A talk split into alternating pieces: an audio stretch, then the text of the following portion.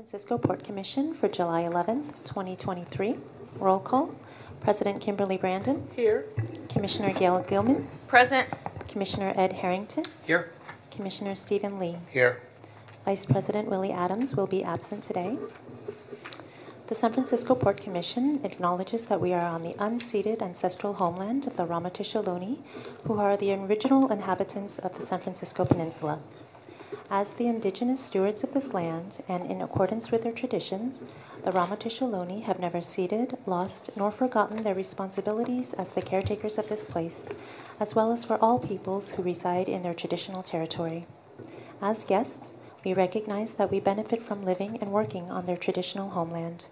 We wish to pay our respects by acknowledging the ancestors, elders, and relatives of the Ramaytush Ohlone community and by affirming their sovereign rights as First Peoples.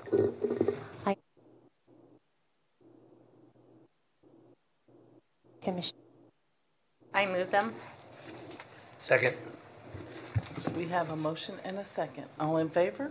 Aye. Aye. The minutes have been approved. Item number three is public comment on executive session. Thank you. Is there any public comment in the room? Seeing none. Corey, is there anyone on the line? For callers on the line, please dial star three if you wish to make public comment. The system will let you know when your line is open. Others will wait on mute until their line is open. Comments will be limited to three minutes per person. The queue is now open. Please dial star three if you wish to make public comment. At this time, there is no one on the line wishing to make a public comment.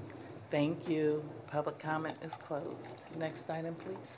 Item number four is executive session. There are two executive session items. One, public employee appointment and hiring, and two, conference with legal counsel regarding anticipated litigation matter as agendized. I move that we enter into closed session. Second. We have a motion and a second. All in favor? Aye. Aye. We are now in closed session.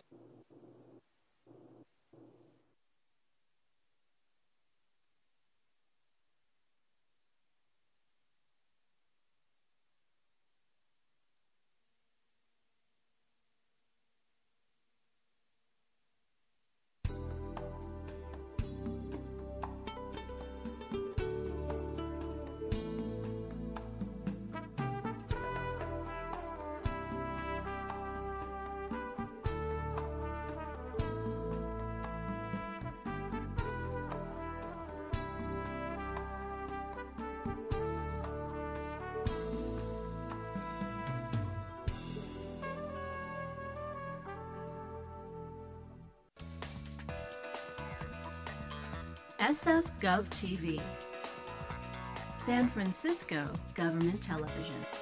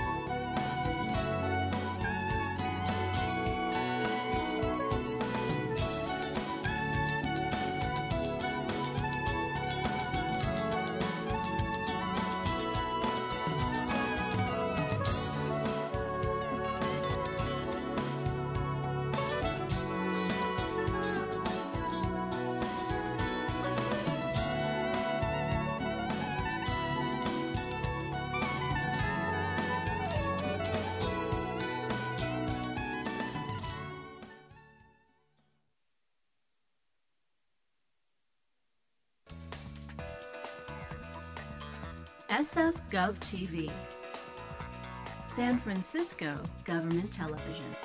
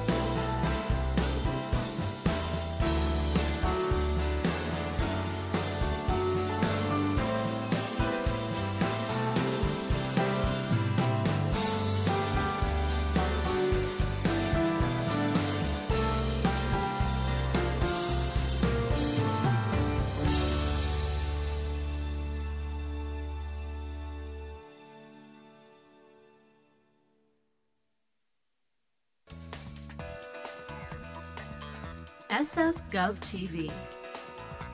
San Francisco Government. Approved the appointment of Nate Cruz to CFO, Chief Financial Officer for the Port of the City and County of San Francisco. I further move that we disclose no other information from closed session. Is there a second? Second. We have a motion and a second. All in favor? Aye. Aye. Any opposed? Jenica, uh, public comment, no? Next item, please. Next Item number six is the Pledge of Allegiance.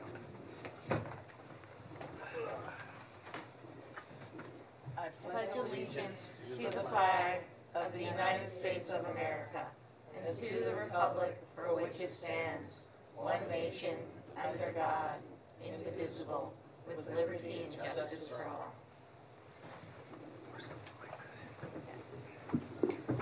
Item number seven is announcements. Please be advised that the ringing of and use of cell phones and similar sound-producing electronic devices are prohibited at this meeting. A member of the public has up to three minutes to make public comments on each agenda item unless the Port Commission adopts a shorter period on any item. Public comment must be in respect to the current agenda item. The Commission will take in-person and remote public comment on each item, beginning with commenters in person. For remote public comment, dial 1 415 655 0001 and enter access code 2664 310 3650 pound pound. Then dial star 3 to raise your hand to comment on the item being discussed. An audio prompt will signal when it is your turn to speak. If you are watching this meeting on SFGov TV, there is a short broadcasting delay. To not miss your chance to comment, please dial when the item you want to comment on is announced, mute your device, and listen to the meeting from your telephone, which has no delay. Item number eight is public comment on items not listed on the agenda. Thank you, Jenica. Do we have any public comment on items not listed on the agenda? Seeing none. Corey, do we have anyone on the phone? At this time, there is no one on the phone wishing to make public comment.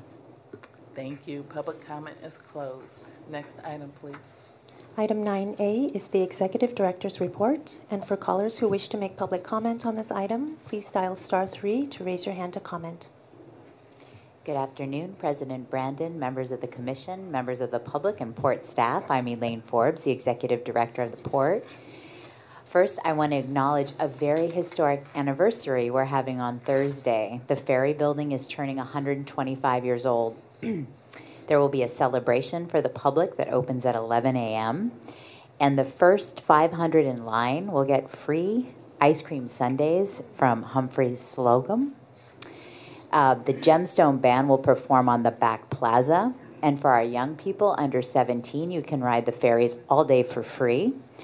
At 12:30, Mayor Breed will lead a ceremony, and we will produce a time capsule of mementos, well wishes, and other important items that will be stored in the clock tower until 2048, when the building will be 150, and that time capsule will be opened and enjoyed.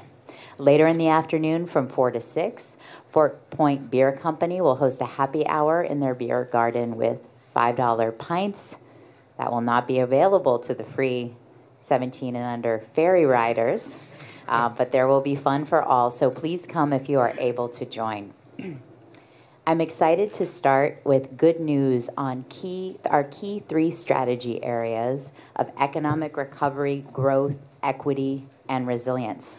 Last Thursday, the California State Transportation Agency, or CalSTA, uh, awarded uh, us $21 million to modernize our maritime terminals at, in the southern waterfront at Pier 80 to reduce emissions in the Bayview community.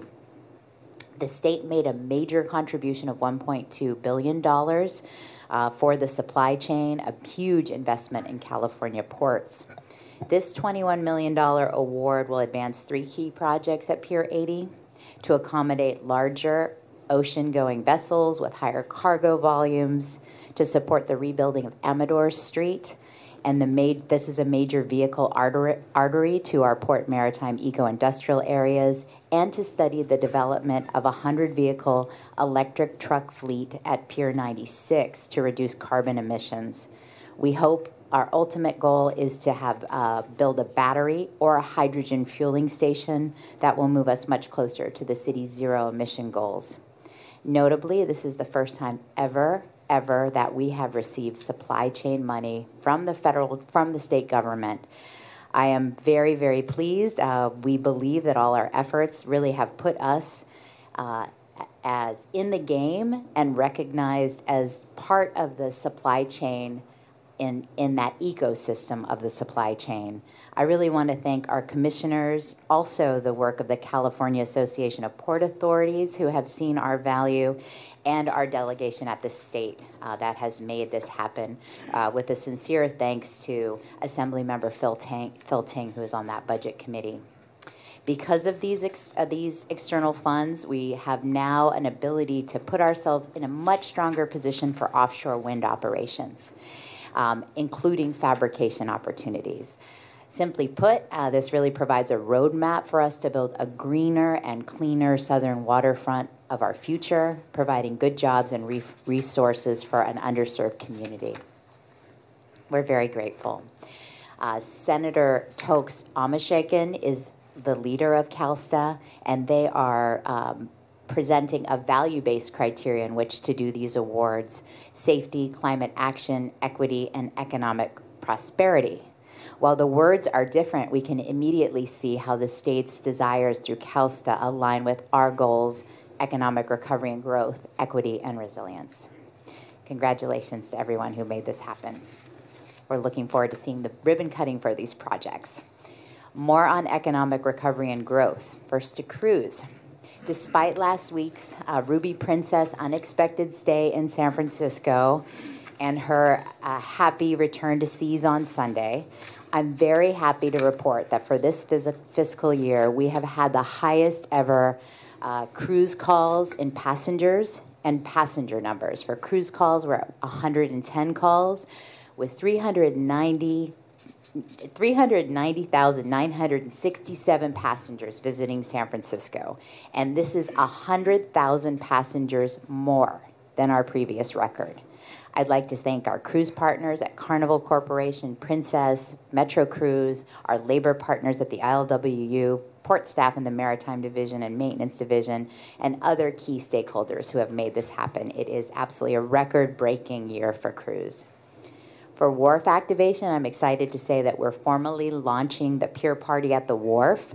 This is an outdoor summer uh, concert series uh, that starts this Friday, July 14th, and it is in partnership with the CBD, the Fisherman's Wharf Community Benefits District, and calls on the uh, Sole Source Award that this commission authorized of $2 million investment. Uh, this series will bring Bay Area artists to perform live at the wharf, at the crab wheel, every weekend to help revitalize and beautify the space. Um, you'll all receive invitations to the Friday concert, and this will be where local artist Sam Johnson will play at the first performance. Um, so we hope to see everyone there supporting the activation of our wharf. Now I'd like to speak about our credit rating and our budget. More positive news. Over the last three months, all three bond rating agencies have affirmed our rating, and two of them have improved us to from a stable outlook, from negative to a stable outlook. So we're A, A, and AA3. Um, and I'm really really thankful to the finance team and all the work we've done with our capital budget to show that we have a plan uh, for our financial future um, and that we are on, on good footing. This improvement was based on really our strong revenue recovery as well and our healthy, healthy reserve levels. So, after that pandemic where we spent down so much of our savings, I, I'm just so relieved that we received the ARPA funding. We were able to get ourselves back in shape, and the credit rating agencies are seeing that. Last week, at your request, the Board of Supervisors approved our supplemental appropriation, roughly $1 million. Uh, this includes resources for the Mission Bay parks that we are taking on, uh, which will be transferred to us from the Redevelopment Agency, OCII. Um, critically, these, these costs are reimbursed through the uh, taxes that are set up. Also, Mayor Breed is going to join us and our partners at OCII and Rec Park on Thursday, July 20, for a community event that really officially marks our transfer of Bayfront Parks along Bay and Terry Francois Boulevard into our port portfolio. The details are still coming together, but the celebration will include residents and stakeholders and will be held from 5 to 6:30 at Mission Creek Park Park, Park Pavilion located at 290 Channel Street. Now I'm turning to resilience, and I'd like to speak about one of our resilience projects. Uh, our proposal at Piers 3032 uh, received uh, unanimous support uh, from the State Assembly Natural Resources Committee. AB 273 passed through that. That's another important step to, re- uh, to realizing this vision for Piers 3032. Uh, the project, as proposed, would provide 400 million in investment in resilience, closely matching the entire size of our 2018 Prop A bond uh, for the seawall. The bill was introduced by Senator Wiener, and it was authorized by the State Lands Commission, which allows us to consider a project on Piers 3032. Um, along with other things, we have numerous community amenities proposed here public walkways, open water swimming, recreational boating, and an Olympic sized pool, retail, and dining facilities. I put this project specifically under resilience because of the proposed $400 million, which is an incredible investment in addition to these other public amenities. At the state hearing, I had the opportunity to present, but I was joined by a much better presenter, Angel Hudson, who is an avid swimmer in the Boys and Girls Club, and talked about the opportunities swimming has provided for his life and uh, his enthusiasm to see both uh, a pool swimming and bay access facilities that facility that would be available for other youth. I look forward to continuing to work uh, on this project with the team and Senator Wiener. Um, and just for the benefit of the public, the project proposes office, which is a private use over water, as a way to pay for all the other amenities. And that required the state legislature to look at our unusual site and see that that was appropriate for our state lands back to the resilience program, uh, we will be coming to you next month uh, to talk about the Army Corps study and the adaptation strategies. So, this is an opportunity to really hear about all the work that's being produced and where we are landing with the Army Corps of Engineers so you can guide us further along in this process. And as always, I want to thank you, commissioners, for your dedication uh, to keeping our waterfront clean, safe, and vibrant, and for advancing our very bold strategic plan. And that concludes my report. Thank you. Thank you, Elaine. Great report. Uh, We will now take public comment. Is there any public comment regarding the executive director's report? Seeing none. Corey, do we have anyone on the phone? At this time, there is no one on the phone wishing to make public comment on the executive director's report. Thank you. Commissioner Gilman? Um, Thank you, Director Forbes, for that great report, and congratulations both on the 21 million. Um, I know there was a, um, with the Port of Oakland, who also receives an award. I know um, that there was an announcement, but that is phenomenal, and I really want to thank the government relations team and Boris, who I don't think is joining us today, for his hard work in getting um, this through. Um, it's the first time we've received these funds, so congratulations. And I also just also wanted to comment on um, getting through state lands on Piers 3032. I think it's going to be a game changer for our waterfront. Um, and let's not forget our lonely um, seawall, which will also have housing and other amenities built on it, um, and affordable housing, which is also part of this project. So just thank you for your report, and it's exciting to see these things move forward. Thank you. Commissioner Lee? No, I mean, great report, Elaine, as usual. And it- it's good that every month we're always moving forward. So congratulations. Thank you. Commissioner Harrington? And again, thanks for the report. No comments. Thank you. Um, Elaine, thank you so much for the report. I want to, uh, again, congratulate Nate on his new role. I really look forward to working with you. We've worked so well over the years, and I think you're perfect for this job, so congratulations. Um, con- There's so many congratulations. I mean, hundred, I, I mean, twenty-one million dollars is just phenomenal. The fact that we were able to get an allocation is absolutely wonderful. Um, and then to also have our bond rating increase because of the amazing work our finance team is doing and the, the total team of just managing our affairs across the waterfront. And uh, congratulations on the 110 cruise calls. I mean, that's the first in, since I've been here that we reached 110 and that many passengers coming to the waterfront, helping us with our economic recovery is just phenomenal. So I, I, I, there's just so much to be thankful for and so much to congratulate the entire staff on. I think we're doing an absolutely wonderful job. And thank you so much for acknowledging it. Elaine. Jenica, next item, please. Item 10 is the consent calendar. For callers who wish to make public comment on the consent calendar, please dial star 3 to raise your hand to comment. Item 10A requests approval of a cooperative agreement between the San Francisco Bay Area Rapid Transit District, BART, and the Port of San Francisco for the repair and replacement of a fire water line and fire hydrant and delegation of authority to enter into future agreements to repair property for tenants and government agencies. That is Resolution 2332. Item 10B requests approval of consent to sublease between Blue and Gold Fleet LP and Worldwide Foods LLC, DBA Cousins Maine Lobster, under a month-to-month term to operate a cafe area, retail space, and mini food cart, all totaling approximately 1,824 square feet, located at Pier 41 on the Embarcadero near the foot of Powell Street. That is Resolution 2333.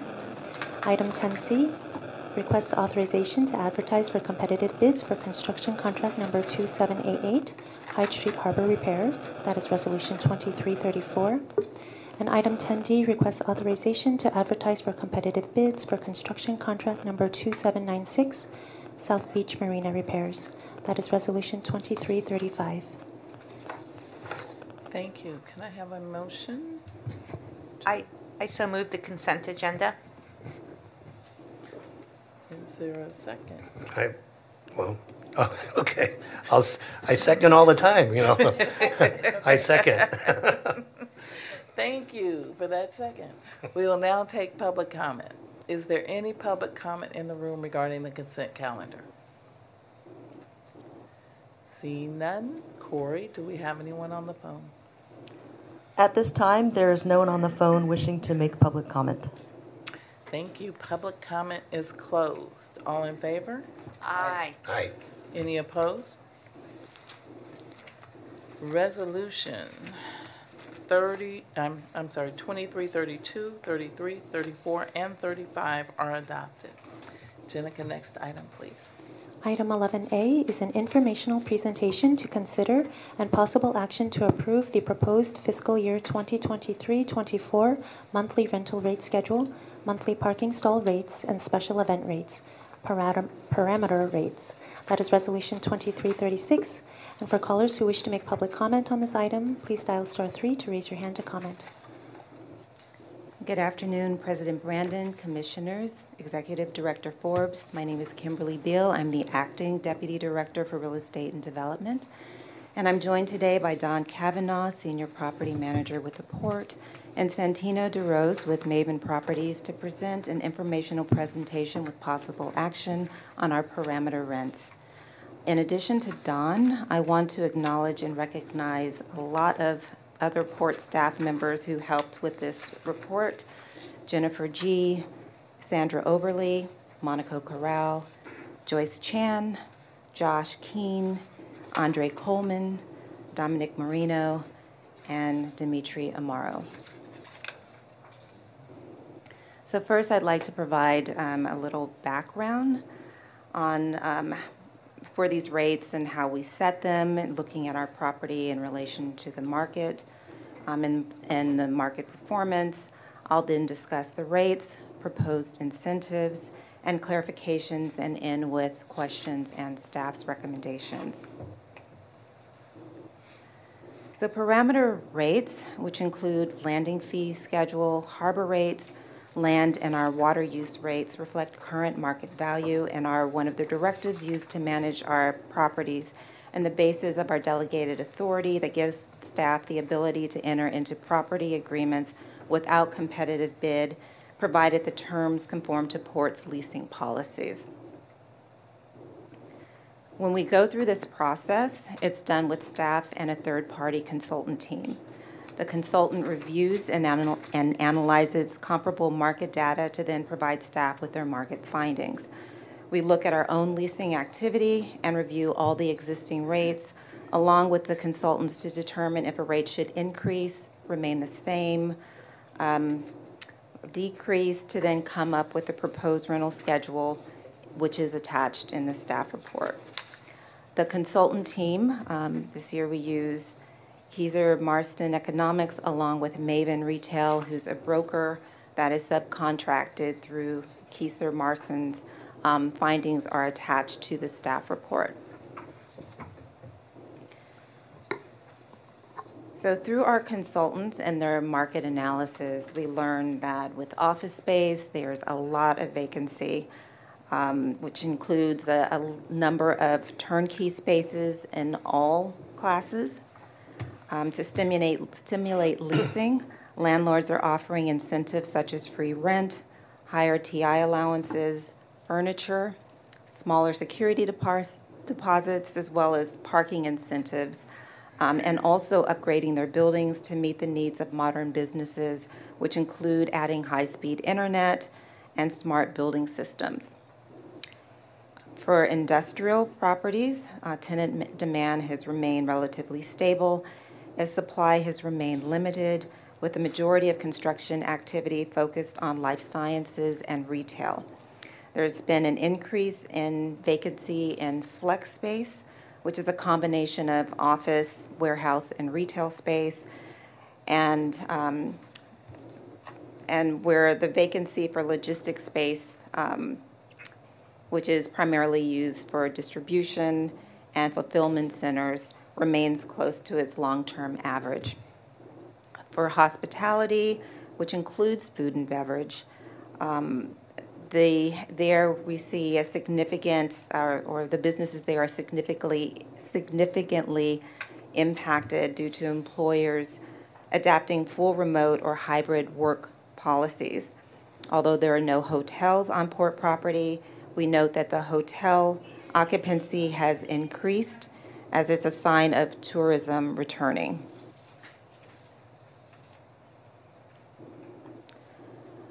So, in looking at the port's performance, a port directly manages approximately 330,000 square feet of Class B and Class C office.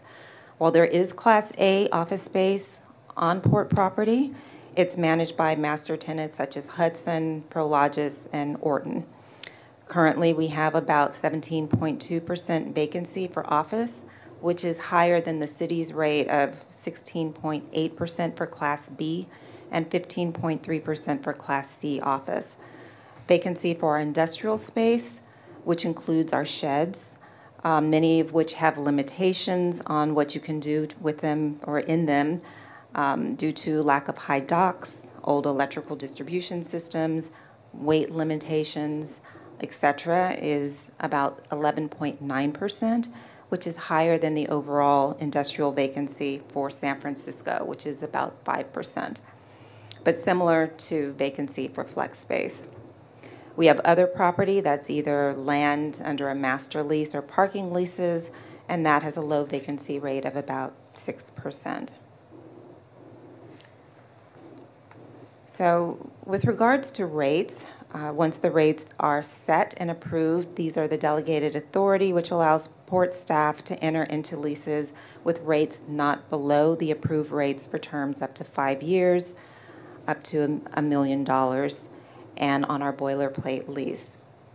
The largest, I will, I was, I'm sorry, the last change to parameter rents was adopted in August of last year at which time 115 rates listed. Um, approximately 40% of those rates remain the same, 10% were decreased, and the balance increased slightly.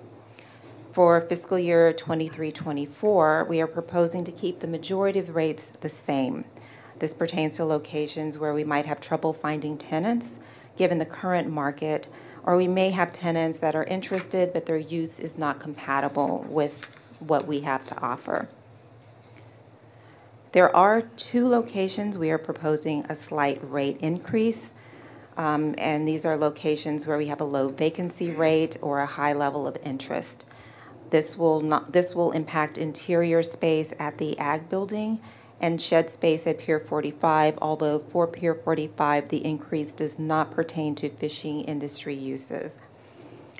We are also looking at a decrease at Roundhouse 2 where there is a high building vacancy. This is um, one of our office buildings.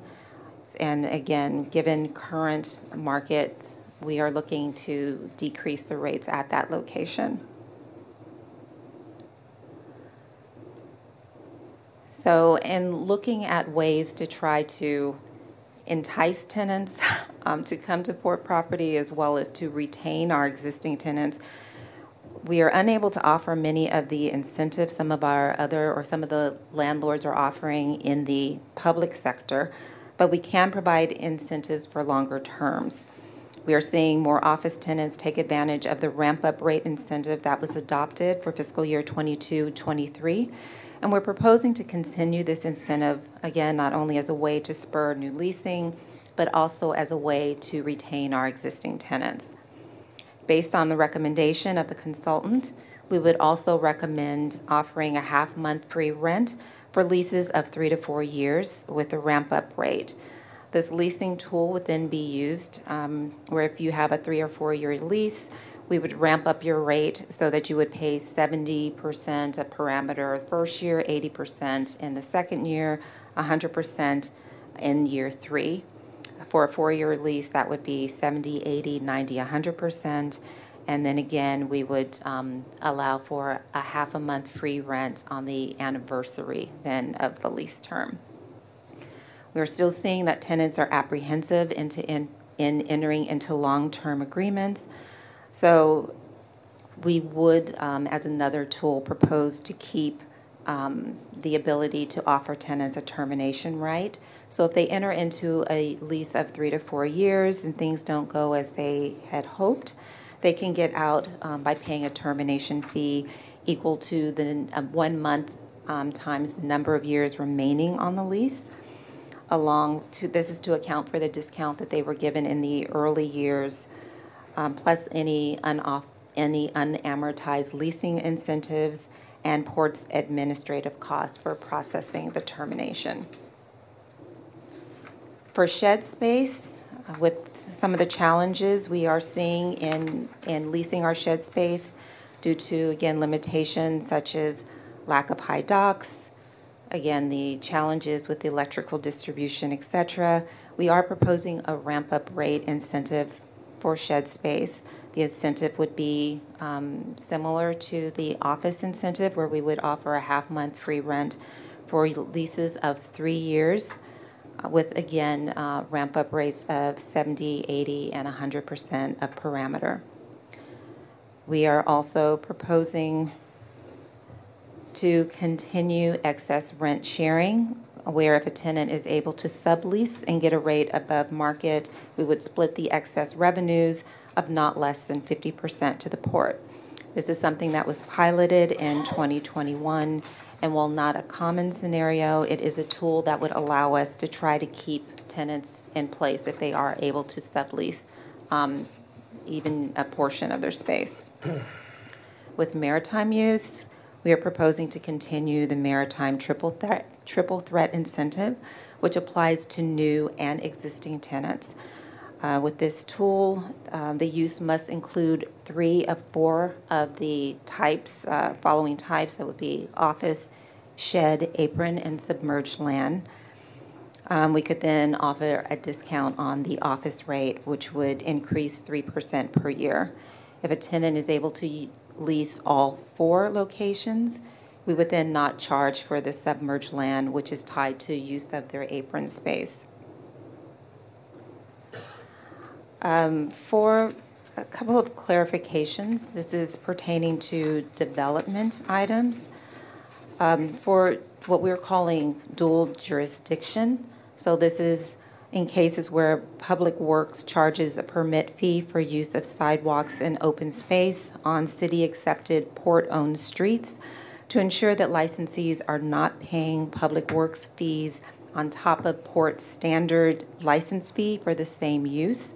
Port staff proposed to waive, um, proposed, I'm sorry, delegated authority begin, given to allow a reduction in Port's license fee in an amount equal to the port's, I'm sorry, the Public Works permit fee. So again, that way, um, tenants are not paying double fees. Although we have come to an agreement recently with Public Works where they're saying they would not charge a fee and Port would be able to license um, those uses. Again, this is a concern. Things might change. People retire. So since we don't have anything in writing, this is something that we, we would like to have delegated authority for. There are also some public improvements that Port will own. However, we'll be assigning all of the maintenance and liability to another party as part of a development project. Under the licenses or other real estate agreement covering the maintenance responsibility, the responsibility for taking care of these items will be at no cost. So again, we don't want them to have to pay us to maintain our improvements that are in these public areas. And so I, I just want to touch briefly on special events.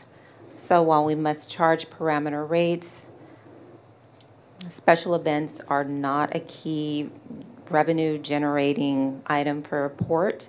Revenues for fiscal year 2022 were 125,000 versus 207,000 in 2019, and last year um, it made up about 73,000. For fiscal year 2023, we're proposing the continuance of fee waivers for port-sponsored events and fee reductions of nonprofits and equity-focused events. Fee, fee waivers would be available for diversity, equity, and inclusion events up to $7,000 per event, which could cover the entire cost of the permitting. Um, we would limit the waiver to $60,000 per year for all of the events during the year that might apply, and if we hit that $60,000 max, we would then allow a 50% reduction for additional events. This is something that we, that was adopted last year. I just want to mention we did not hit that max. So we're hoping um, to see more activity with this next fiscal year. We are also proposing to update the fee schedule to increase the annual budget limits from 2 million to 3 million for nonprofit eligibility for a 50% fee reduction and proposing to keep discounts for our pop-up RFQ events, offering them a discount similar to other to our nonprofits, however, adding that concession and ticket fees may apply.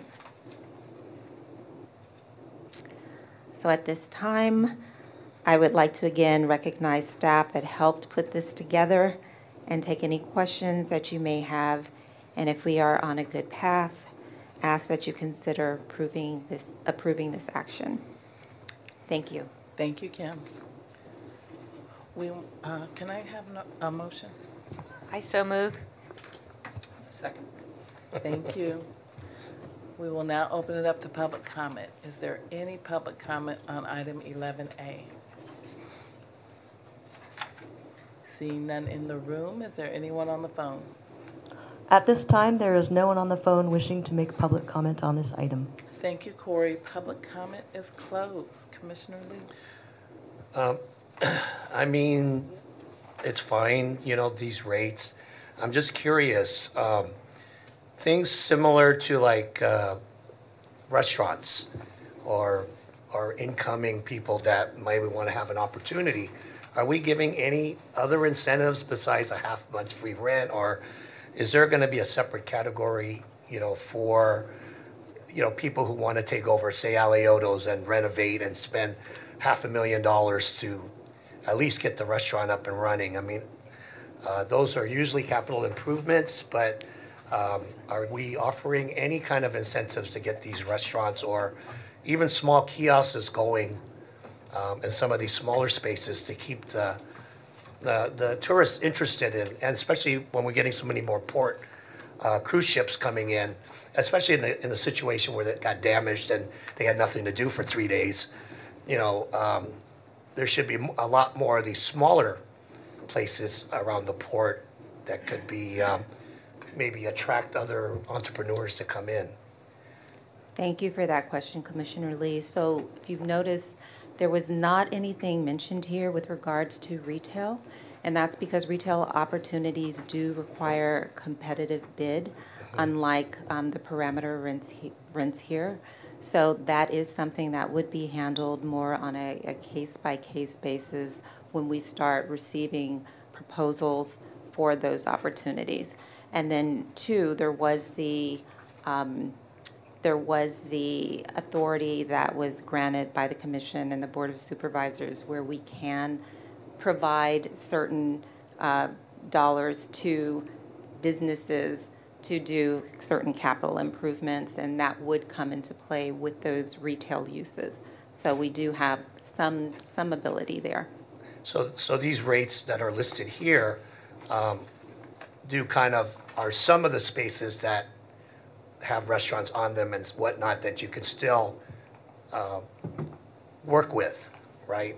I mean, So these rates are primarily for our office, um, as well as our shed, industrial, vacant land, um, berthing, parking, those types of spaces. So again, it, it's not pertaining to retail uses, which do require that we bid competitively. But a re- a retail um, entrepreneur, say, wants to take over, say, a space for a parking lot or, you know, that's on here. It's, it is possible, For parking, no, that would still require a pe- competitive bid. right?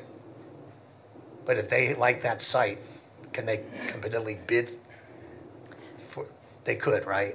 Yes, if we were, if we were soliciting offers or bids, yes, they Okay. could. Yeah, I, you know, I'm, you know, I'm still new at this, so there's so many different things. So I just want to make sure that the small businesses get a chance. And there's a lot of people that want opportunity, but it scares people, you know, and I'm just wondering, uh, with these rates, if it's actually helping to attract more people or scaring more people or not getting any offers at all, so. So again, with what we're proposing, um, we are hoping that it will actually attract people as well as um, incentivize our existing tenants to remain because there are, we are reducing rates for them to enter into agreements of a longer term. Okay, great. Okay, thank you. You're welcome. Thank you. I see your hand raised, but I'm sorry, the public comment is closed on this item. Thank you. Commissioner Harrington. Thank you very much, Ms. Beal. Obviously, a lot of work went into this, and I appreciate all that. I have a couple questions, and if you don't know the answers today, you can just send it to us. Don't worry about it. I guess the first question is, um, what, what percentage or what dollar value of the port's revenue are covered by these things? As we were talking a minute ago, it doesn't uncover retail. Is this, is 30% of our revenue covered by this kind of a process? Or can you give us any idea of what that might be? Or again, re- respond in writing later on? I will need, I, I would like to be able to respond in that, to that in writing to make certain that I'm providing you with accurate information. That's great. And the second part of that is, I realized, you know, 96% of these are staying flat, which is great. Some are going up, some are going down, but I have no sense of the value of those increases or decreases. Is it is a quarter here worth $50 or is it worth 500,000? So again, if you could give us some idea on those ones that changed, what the value of those changes might be? Yes. I will respond to that in writing. Great, thank you very much. Thank you. Commissioner Gilman. Those were great questions, Commissioner Harrington. Um, I just had a couple of questions too. Could you just maybe walk me through the logic of why a half month as a incentive? Is that something we're seeing in the market? How does that compare to other places? I- I just found it odd that it's a half month and not not a whole month. So can you walk me through the thinking or the strategy there? So I don't know if Santino is on the line and would like to be able to respond to that, but I will say it was recommended by our consultants. So that being said, it is something that is being seen in the, in the marketplace and something that we felt we could match. And so um, we supported their recommendation and are presenting it here to you for consideration. Okay, and, and same thing here. If we don't have this all today, you can respond to us back, back in writing. Um, I'm, oh. I'm, hi, I just wanted to jump in. This is Santino at Maven. I'm, I can do, if you can repeat that one more time, I can probably give you a rough. Sure. My question just sort of was why a half month? Why not a full month? Um, sort of what the methodology was and what the strategy was behind a half month as an incentive, half month um, of um, rent forgiveness. Uh, you know, this is this is in addition to a ramped up schedule. So what we look at is the effective rent, meaning what's the rent that the port is going to get at the end of the day after all of the free rent, after all of the, um, you know, half rent as you go.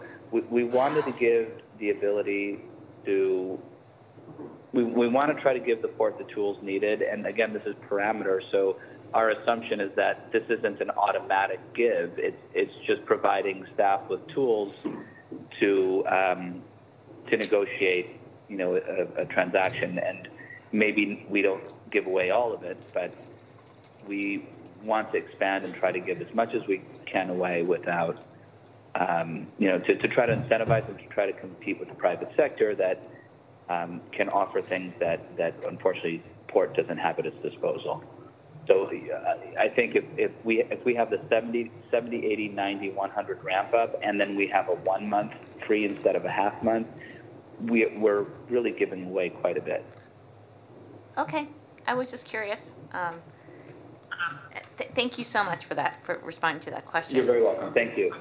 And then, um, Ms. Beal, the other question I just had was um, on the special events, increasing the budget for the nonprofits. Again, this is just a curiosity question. I, I'm always supportive of giving our nonprofit brothers and sisters a break when they capitalize port property or use like for, for, for either for their nonprofits or for the community.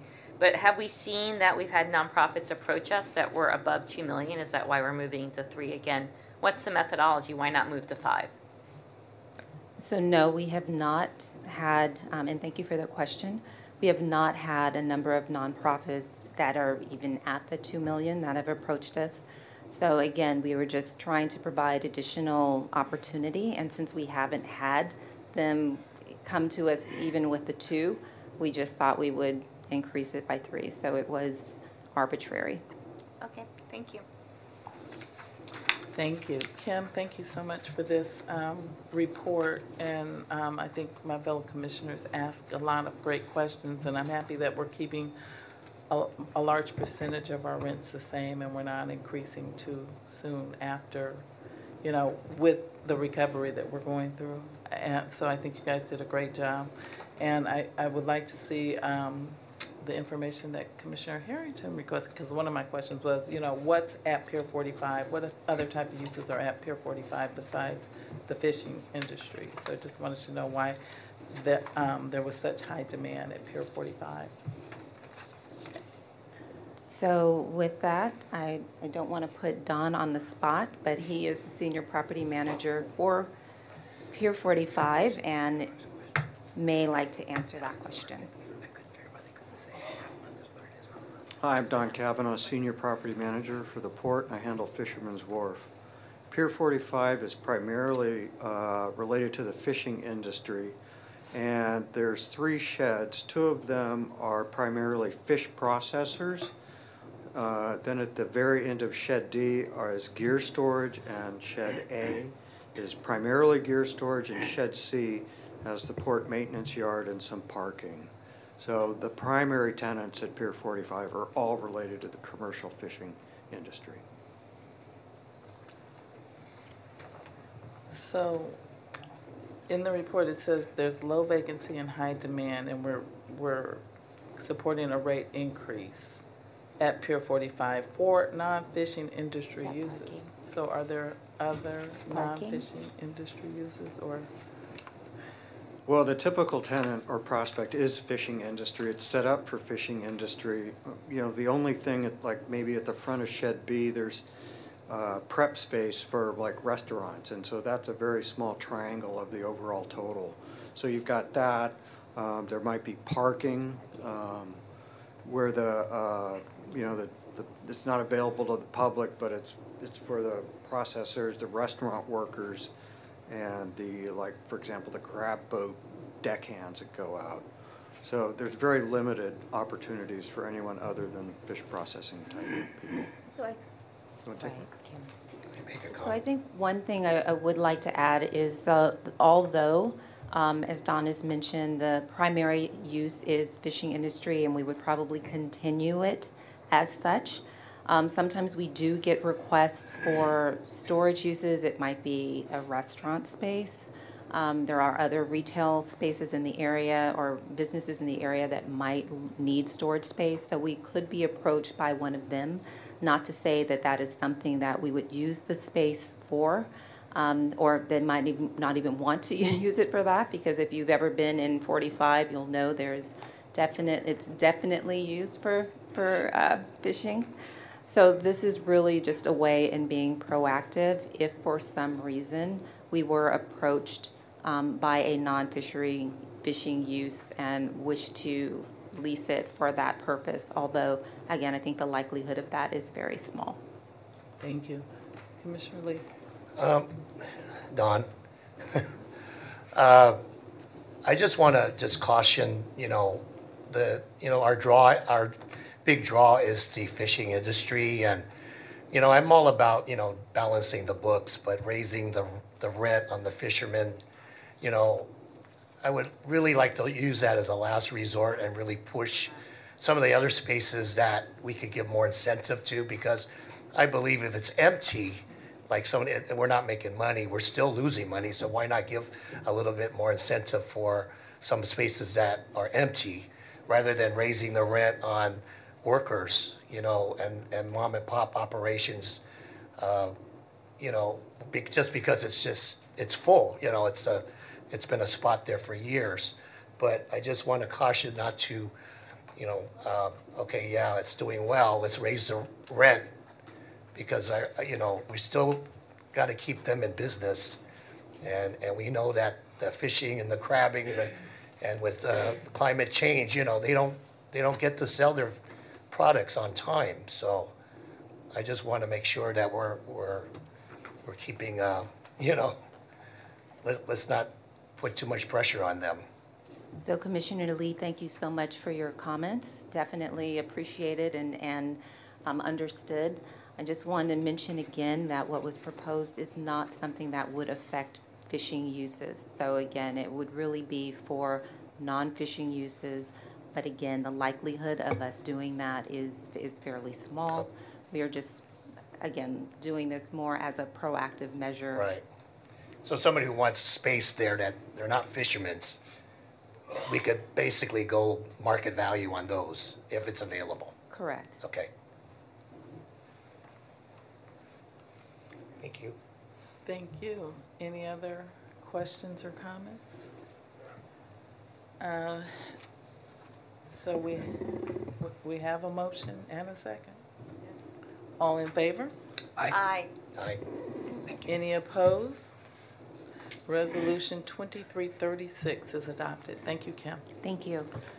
Jenica, next item, please. Item 11B is an informational presentation to consider and possible action to approve a resolution recommending the Board of Supervisors waive any applicable requirements of the competitive bidding process with respect to the unsolicited proposal from Fisherman's Wharf Revitalized LLC for the leasing and phased development of portions of Seawall Lot 300-301 and Pier 45 Sheds A and C in Fisherman's Wharf, generally located bayward of Jefferson Street between Taylor Street and Powell Street. That is Resolution 2337. And for callers who wish to make public comments on this item, please dial star 3 to raise your hand to comment. Good afternoon, Commissioners. Mike Martin, Assistant Port Director. I'm very happy to be here today to talk to you again about the unsolicited proposal we received back in February regarding um, the Triangle parking lot area, the Little Embarcadero, and Pier 45 Sheds A and C. If I could get the slides up, please. Um, So here's an outline of my presentation today. Uh, I'm going to review the process we've had with you and the community to date. We'll review the results of our request for information regarding interest in development proposals in this area, these areas, and then end with the analysis of those processes and our staff recommendation of where to go from here. So to start out, I wanted to frame this by again revisiting the proposal that we received. Um, It is, was delivered by Fisherman's Wharf Revitalized LLC, which is comprised of Lou Giraudo, Seth Hamalian, and Chris McGarry. Um, The proposal seeks uh, the potential construction of one or more new buildings on the Triangle parking lot on the eastern end, housing a visitor center, a winery, brewery, distillery operation with an education component, and potential short-term vacation rental units. The western portion of the lot will be reserved for a second phase, so we can see how the first phase resonates, or how the project sponsor can see how the first phase resonates, as well as understanding how the area is evolving over that time. Um, This project, would- this first phase of the project would also include an expanded waterfront walk along the Little Embarcadero with resilience improvements along that area, as well as a more uh, sort of open and inviting public plaza area perhaps including the closure of the road to through traffic, although we'd have to study that to understand if that circulation plan would work. Um, Turning to Pier 45, Shed A would include an experiential museum regarding the fish industry and the history of the wharf. Um, It would include a wholesale market as well as a food hall, uh, exhibits, as well as a park-like setting. And then moving out further on the pier to the Shed C site, um, that would include more public access areas for the vistas back towards um, Fisherman's Wharf itself, as well as uh, an event center to have events and attractions and bringing people to Fisherman's Wharf and out onto the bay. So as we discussed with you um, in an information item we brought to you shortly after receiving the proposal in February, the waterfront plan lays out a series of policies and processes that, that are uh, recommended to be followed upon the receipt of an unsolicited development proposal. Um, This out, the idea is this outreach would be conducted before seeking Board of Supervisors consideration of the waiver of a, com- of the competitive bidding policy, so that they'd have more information from port stakeholders and the commission as they consider that action. The process that's laid out in the waterfront plan is for the developer to provide their written submittal that describes the proposal. Then port staff would convene a port com- advisory committee meeting or meetings for review and comment, and then we bring back the, the results of those meetings to the Port Commission for a discussion and an informational meeting for, to review where that landed and to summarize where things look in terms of the Port Commission's reactions. Stepping off into that process, we scheduled three meetings in March, two meetings in Fisherman's Wharf, and one meeting of the Northern Advisory Committee to get to review the proposal. We came back to you on April 25th to review stakeholder comments regarding the locations selected for development, the proposal as a whole, and its impact on Fisherman's Wharf. We analyzed the proposal's relationship to the goals of the waterfront plan you recently adopted, and we summarized the exclusive negotiations process that would jump off from here if there was a waiver of the competitive bidding policy. As an additional step coming out of that April 25th discussion, Port staff issued on May 19th a request for information to determine where there were other actionable proposals to lease and develop the areas called out in the Fisherman's Wharf revitalized proposal along the same lines. The port received two responses by the deadline of June 21st, and both were attached to today's staff report. One letter was a follow-up submittal from Fisherman's Wharf Revitalized. The second was a letter from Dan Giraudo, Chairman and CEO of Boudin Bakery, the operator of the port's tenants at the Boudin flagship and the Chowder Hut, which, which each flank the Triangle parking lot.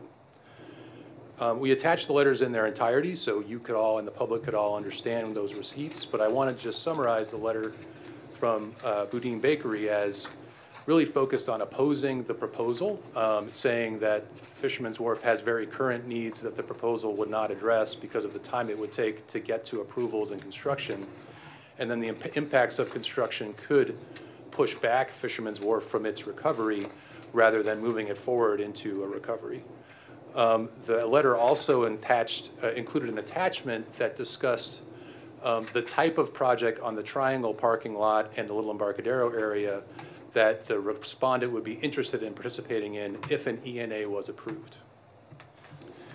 So today we're back to talk to you about how that sort of augmented the conversation we've already had with you. Um, And I want to lay out, I think, two main points in terms of staff's analysis and reaction. The first is as to that, that urgency of Fisherman's Wharf. Um, I think we definitely recognize there is an urgency there now. And I think you've seen us over the last two meetings come to you with really what I would call pretty decisive actions to say, we need to do something.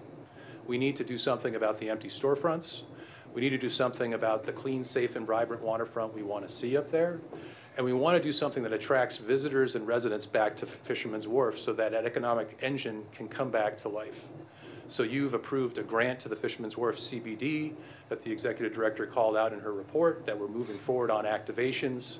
We're moving forward on more ambassadors. We're moving forward on working with law enforcement to try to address criminal activity associated with street vending. So we do feel that current urgency. But the thing that we at the port and you as the commission know is that we have a number of urgent issues along the waterfront.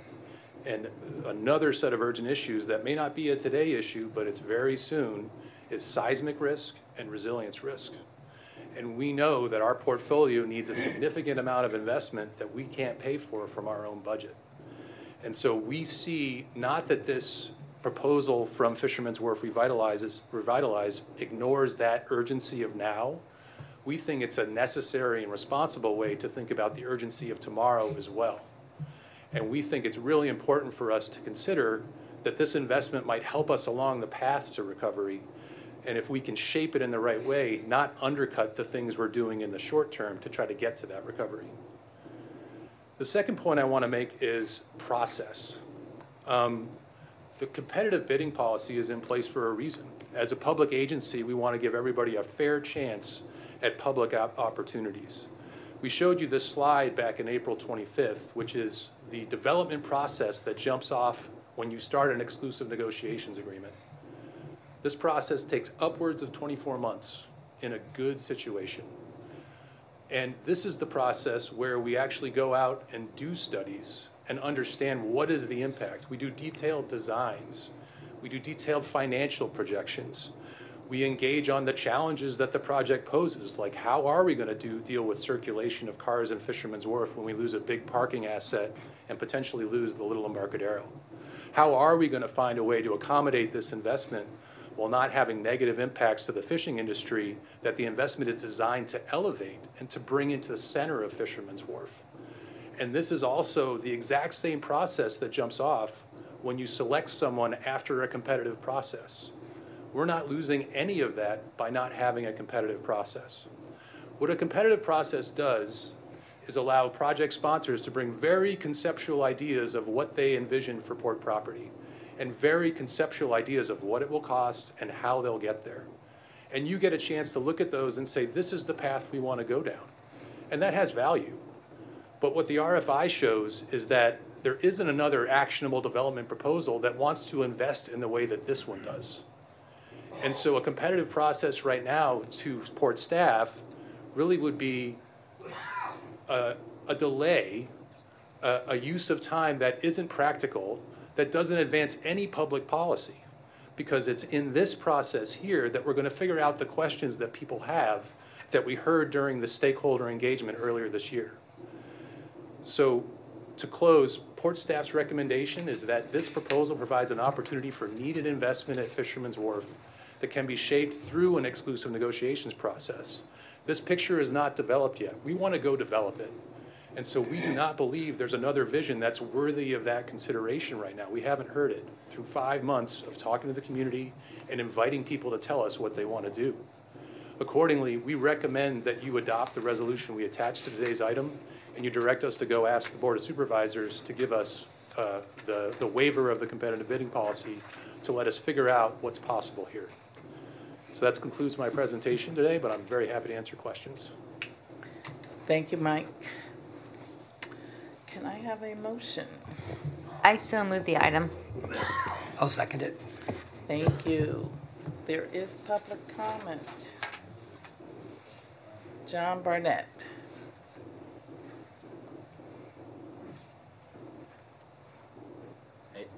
Thank you, Commission.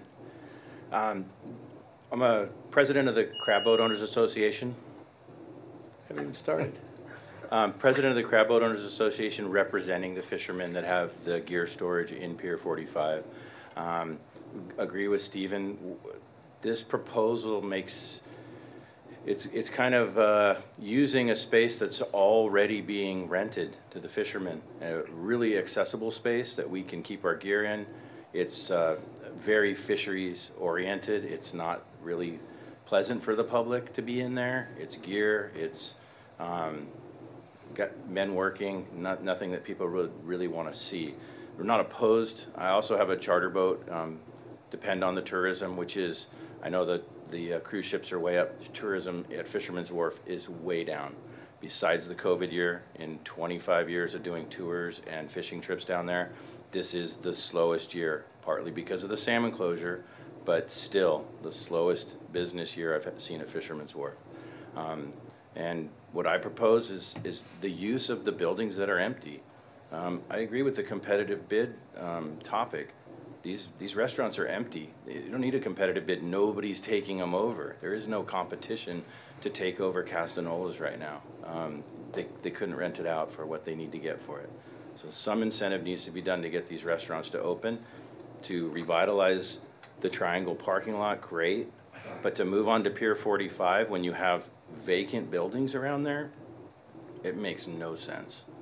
It makes no sense. You're gonna build a brand-new structure on a pier next to vacant buildings, and it's still gonna be the same right there. People are walking to Pier 39, maybe to Boudin's, and then they're not finishing the walk down to the Maritime Museum or the Argonaut, or even to the, the cable cars. They're going around to go to the cable cars. Um, Fisherman's Wharf is dead right now, so.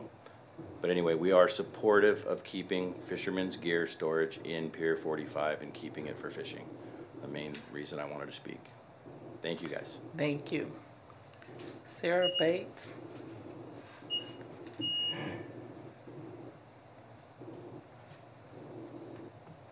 Yeah, good afternoon. Thank you for the opportunity. My name is Sarah Bates from the Crab Boat Owners Association. Our association represents the individual fishing boats and small businesses that have been delivering seafood to San Francisco for over 100 years. Um, and I understand, first of all, thank you very much for considering projects that are going to revitalize Fisherman's Wharf because we do need some, we do need some help in that department, as I'm sure everybody here knows.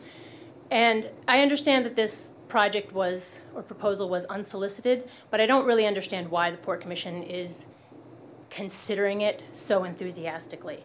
Um, I don't understand how we can call it Fisherman's Wharf without a fishing fleet. I don't understand the location for this project. We just heard that there's an 11.9% vacancy rate in the shed spaces of the port. Pier 45 is not vacant. We have a waiting list for those storage spaces. I am currently on the waiting list, and I know people who have been on that waiting list for a very long time, especially after Shed C burned down, and we have we we do not have enough storage for the things that we needed there. Um, I don't understand where the fleet is supposed to do business.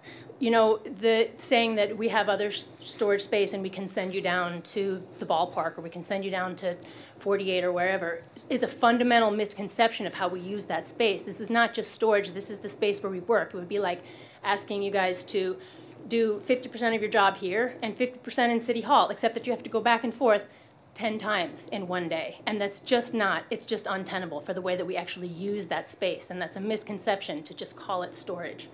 I don't understand where we are with the environmental review process for this. Maybe we're too early for that. What's the structural integrity of that pier? What are we doing about traffic and egress for all of the people, for all of the vehicles? If this is exposition space and museum space, what happens when there's another fire down there? How are all those people going to get out? It's a dead end.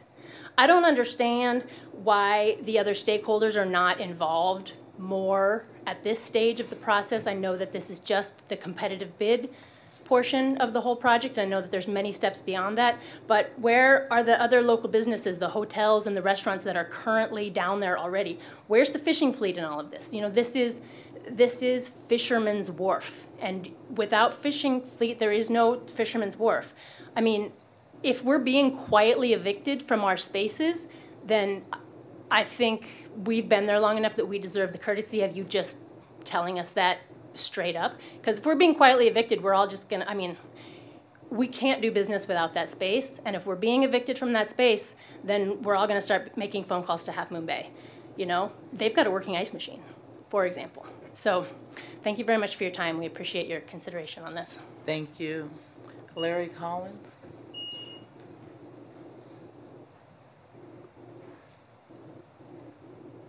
Yeah, good afternoon, Director and Commissioners. My name is Larry Collins. Uh, I got my first uh, lease from the port in uh, 1984, and I've had continual leases down there ever since. Um, my wife and I fished uh, for the first most of our career, and then in 11 we started the uh, co-op down there, so the fishermen could have their own uh, buying station. And now we, there's like 25 plus boats that are members of that co-op. You need three things for uh, a commercial fishing port to work. You've got to have access to the fish, access to the buyers, and access to in- infrastructure. Infrastructure is a place where you can store your gear. It's also a working fuel dock that hasn't worked for four years, and uh, an ice machine, which uh, the co-op has kept working miraculously for the last uh, 12 years. Um, you know, there isn't enough storage area down there now for us to give up any of A shed. Um, and the likelihood that the port's going to rebuild C shed, uh, I've seen, you know, thousand foot of dock space tore out uh, over in Fish Alley, which will never be put back. You know, I mean, things are things are tough right now for the fleet. We don't have a salmon season this year. Um, the whale problem with the crabs. You know, it's all gloom and doom right now, and then we're going to talk about moving us out of our storage. Now, there, there could be some bright future in commercial fishing. Um, they're tearing out the dams in the Klamath right now uh, for the salmon, and uh, we had really good rain this year, so three years from now could be a phenomenal salmon season. The whale populations are booming back, so the restrictions from that could could you know be taken lessened and lessened as it goes along. So basically, our future could be bright in four or five years. But if we don't have the infrastructure there to take big quantities of fish over that dock and store our gear, then we're not going to thrive, and neither is Fisherman's Wharf. Like Sarah said, we've been there over 100 years, the fishermen, and we're basically, you know, if that if this happens and we lose our storage down there, you're you're taking our future. And I understand why the port's doing it because somebody wants to put big money in the in the port, and I get that. It's it's one thing I've learned is it's all about money. It took me a long time to figure that out, but now I'm old enough now that I figured that out. So don't take our future from us, please. Thank you. Thank you. Matt, I'm sorry I can't read the last name. Matt?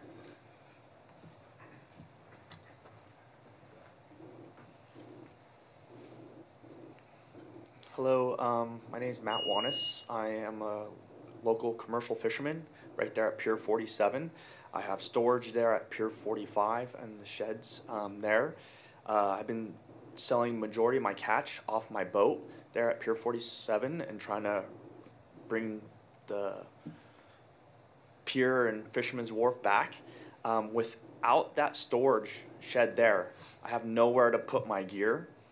There's no incentives for me to be here, unfortunately, at Fisherman's Wharf. I'd have be looking at Half Moon Bay, Bodega Bay, Fort Bragg, because I really don't. I actually I don't live here. I live in the Central Valley, so I come here because the storage and everything has been around us.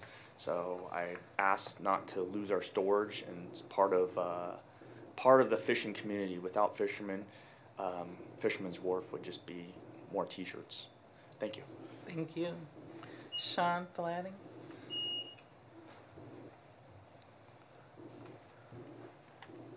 Hi there. Uh, thank you for the Port Commission for hearing this public comment. The essence and heart of San Francisco's Fisherman's Wharf, since its beginning in the mid 1800s, is the fishermen and San Francisco's fishing fleet. Despite the redevelopment From tourist attraction in the 70s and 80s, Fisherman's Wharf is still currently home to many active commercial fishermen, and the heart of the fisherman's business is centered in San Francisco's iconic Fisherman's Wharf. Pier 45 Sheds A and C is the epicenter of our local commercial fishermen's business. It is perfectly located across from all the fish buyer and wholesalers.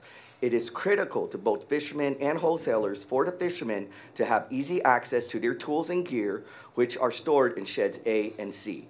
With the help of the wholesalers supplying cranes and forklifts, the fisherman is able to easily move their fishing gear from sheds A and C to their vessels and off their vessels and back into the shed. Each year before the commercial Dungeness crab season, which brings in tens of millions of dollars to San Francisco, Pier 45 becomes an extremely crucial and vital staging area where tens of thousands of crab traps await to be loaded onto fishing vessels. By taking away the space of Pier 45 and sheds A and C, it will have a catastrophic negative impact on the ability for the fishermen to stage, load, and offload their crab gear, let alone selling their catch. By taking away the space of Pier 45, sheds A and C, it will be taking away my fishing and crabbing business. My entire business equity is contained in sheds A and C, and without it, I will be forced to relocate to a more fisherman friendly harbor such as Half Moon Bay. By taking away Pier 45, sheds A and shed C, you will be taking away the very important word fisherman from Fisherman's Wharf. That's all. Thank you. Thank you. Michael Racino?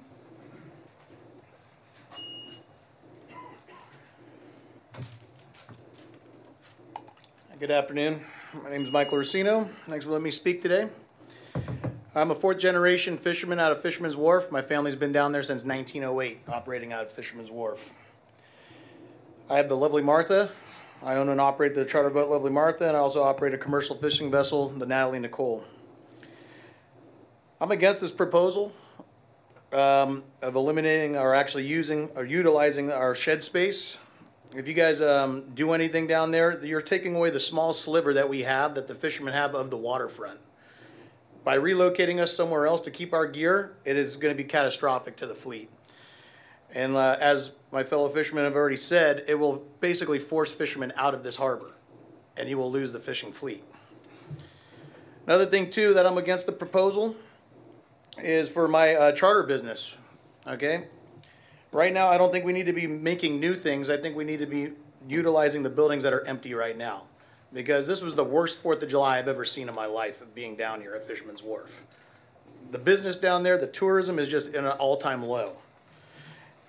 And I think we have to put our efforts into filling those vacant buildings, cleaning out the, the homeless, honestly, okay? Because there's a bad reputation right now that I've been hearing from people coming from out of state and also to the illegal vendors that are down there on the street. It's basically shooing away the tourism from Fisherman's Wharf. Also, too, with that proposal of them utilizing uh, shed A and C, if they do take away that storage space and do anything down there, it's going to basically bottleneck all the the, tra- uh, the traffic down to a dead end and not have uh, people coming down to my business, which is between Jefferson and Jones, Jones and uh, Taylor. It's all going to bottleneck to the end of 45, and that's going to virtually hurt my business, and I'm not going to see that. Thank you for letting me speak. Thank you. Is there any other public comment in the room? Seeing none. Corey, is there anyone on the phone? At this time, there is no one on the phone wishing to make public comment. Thank you. Public comment is closed. Commissioner Harrington?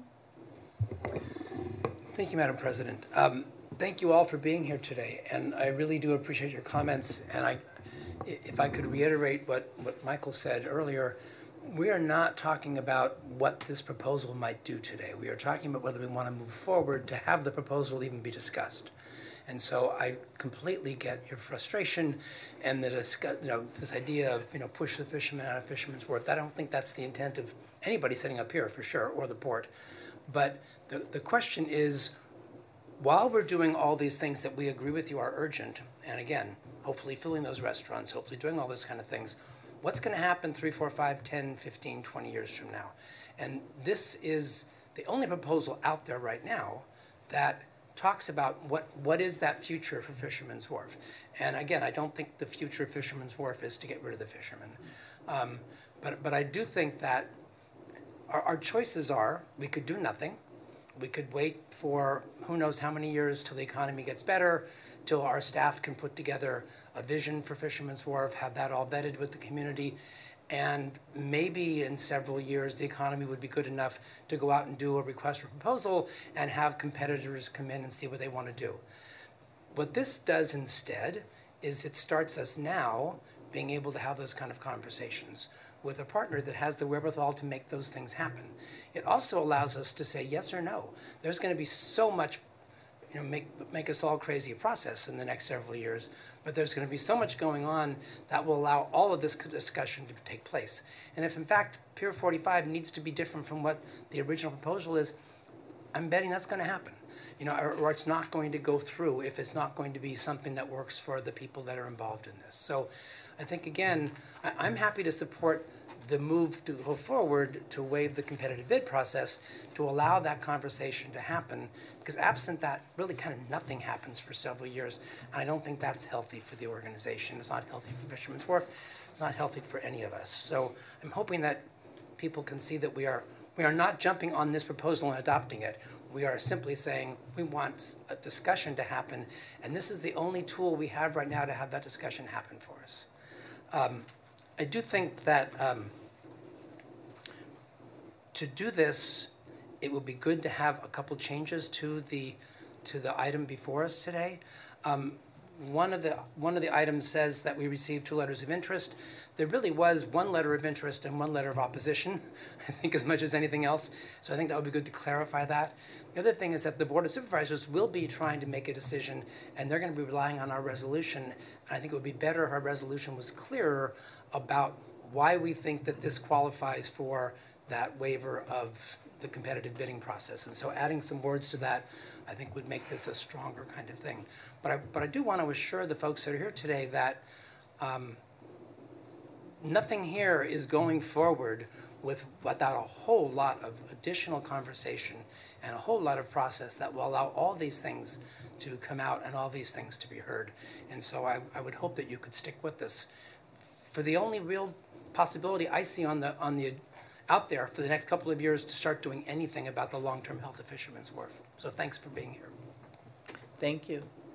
Commissioner Lee. so you, I think you guys know that I'm all about small business. I'm all in your court. You know, I, I'm the champion or try to be the champion of the people that don't get a paycheck every two, two weeks. And the thing is, as long as I'm here, the fisher, you know, it's all about education too. You guys been around 100 years. We built the railroads. You know, the next generation needs to know where to fish and how to catch crab. Fisherman Wharf is not going to lose the fishermen. I, I, I, I tell you that right now. This proposal gives us an opportunity to find something to, to do everything you, you guys just said, but without, without cooperation from people on the outside we're going to sit here for two more years in the same predicament, and you guys are going to be complaining the same thing as what we all complain about. Because, you know, I checked with the experts. It's going to be 2025 before we recover from this, and we have a war going on. We got a lot of things that affect our tourism, and we got to get our locals back in the game, okay? So all this does is we have a, an opportunity here to hear from a set of a group of people that are interested in trying to help. And we're far from even approving anything, but to, even to hear their proposal, we got to get over this. So trust me, we're not losing the fishing industry and Fisherman's Wharf. This is, you know, like you said, we are Fisherman's Wharf. Um, so for me, I'm supporting to move to the negotiation phase. And that time, you guys have a lot to say to the developers, and uh, maybe maybe they'll work it out, and maybe they'll just focus on one other area and maybe help with your sheds. Who knows? But we can't get there until we can take this part out and move to the negotiation stage. So um, just be patient, and you know I, I have you guys back at least, you know, for small business. So that's, that's all I have to say. Thank you, Commissioner Gilman. Um, well, thank you everyone for your public comment. I think you're just going to hear me pile on to the love for the fishermen at Fisherman's Wharf. As someone who lives a stone's throw away, I hear the sea lions at night. Sean, I think you were selling off the boat, and I think I bought you helped me because I bought my first fresh fish from you, and you gutted it for me, put it all in a bag. Um, I posted on Facebook. So like we we know, first of all, it's public land and the public trust under the Burton Act, and maritime fishermen is a use that we need to maintain. And again, everyone has said, and I'll say it again, I don't think we need to throw back up the slide that's in the packet, but it's available to all of you. This is a two-year negotiations with these sponsors. This motion and what we're sending to the board is so we can start the conversation. And I would hope that out of that would be renewed space for all of you. For um, it's Sarah, right, in the back. I think I met you when we had the fire at um, Shed C. Maybe you'll have a brand new ice machine. And I don't know enough about this to know what you guys need, but maybe out of this, we modernize your facility. No one is evicting you, no one is asking this to leave. What we want to do is open up the conversation, and it's going to be a two year process. And I do want to commend the project sponsor for starting the very baby step of community outreach with the three meetings they did, and they'll need to do a million more before this process is over. And you guys are partners with us on this. So I really hope you hear this from the commission because we know how important Fisherman's Wharf is. But as someone who lives also, you know, who's a local, lots of my friends make their living on the port, whether it's the San Francisco Sailing Company or other businesses. We need to do something about the Triangle parking lot. We need to do something, I would hope, in this redesign too. We can mitigate and maybe design to decrease illegal vending. There's actual built physical things we can do to help mitigate that project sponsors are sitting here right over to my left, and I think they're hearing all this input.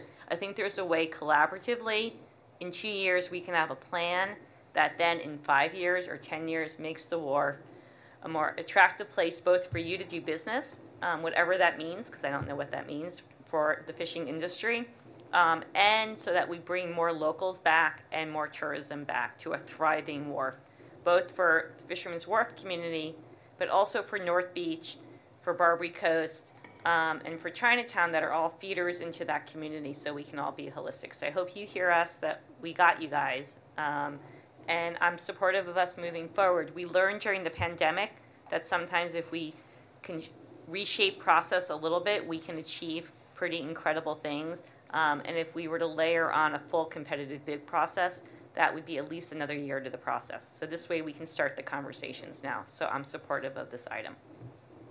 Thank you, thank you. And I do, um, I, I appreciate my fellow commissioners' comments, and they, they made great comments, but I do want to give the project sponsors an opportunity to say, speak if they would like to.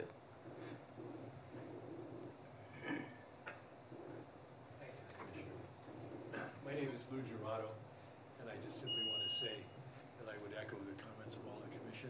Can you speak into the mic, Lou? I'm sorry. We know that this is a process. We didn't come to you with a picture that said this is the way it's going to be, but a picture that we envision, and we hope that we can work with other people to come to a a finalized picture that makes life better for everybody at Fisherman's Wharf, North Beach, and Chinatown, which all presently are suffering. And at the end of the day, uh, I personally, as I said the last time I was here, I'm 77 years old. I was born, raised, and still live in San Francisco, North Beach, Fisherman's Wharf, on a fishing boat. My uncle Gus, my uncle Pasquale, and then again, Boudin Bakery that is now owned by my son, but it was founded by my father and founded by the Fisherman's Wharf Bakery, myself, and my partner Sharon Duval. Uh, we love Fisherman's Wharf. We love San Francisco. It's our intention to give back. And I welcome Larry, I welcome Sarah, I welcome them all to give us whatever input it is. And we have walked with them and we've seen and we've heard what they had to say. And we said to them then and we're saying to them now, there's no final plan until they bless it. And that's what we're looking forward to doing. And if we can do it and achieve it, it's a wonderful, wonderful thing for San Francisco. And if we don't, we don't. But I think we will. Thank you very much. Thank you, Mr. Giraudo.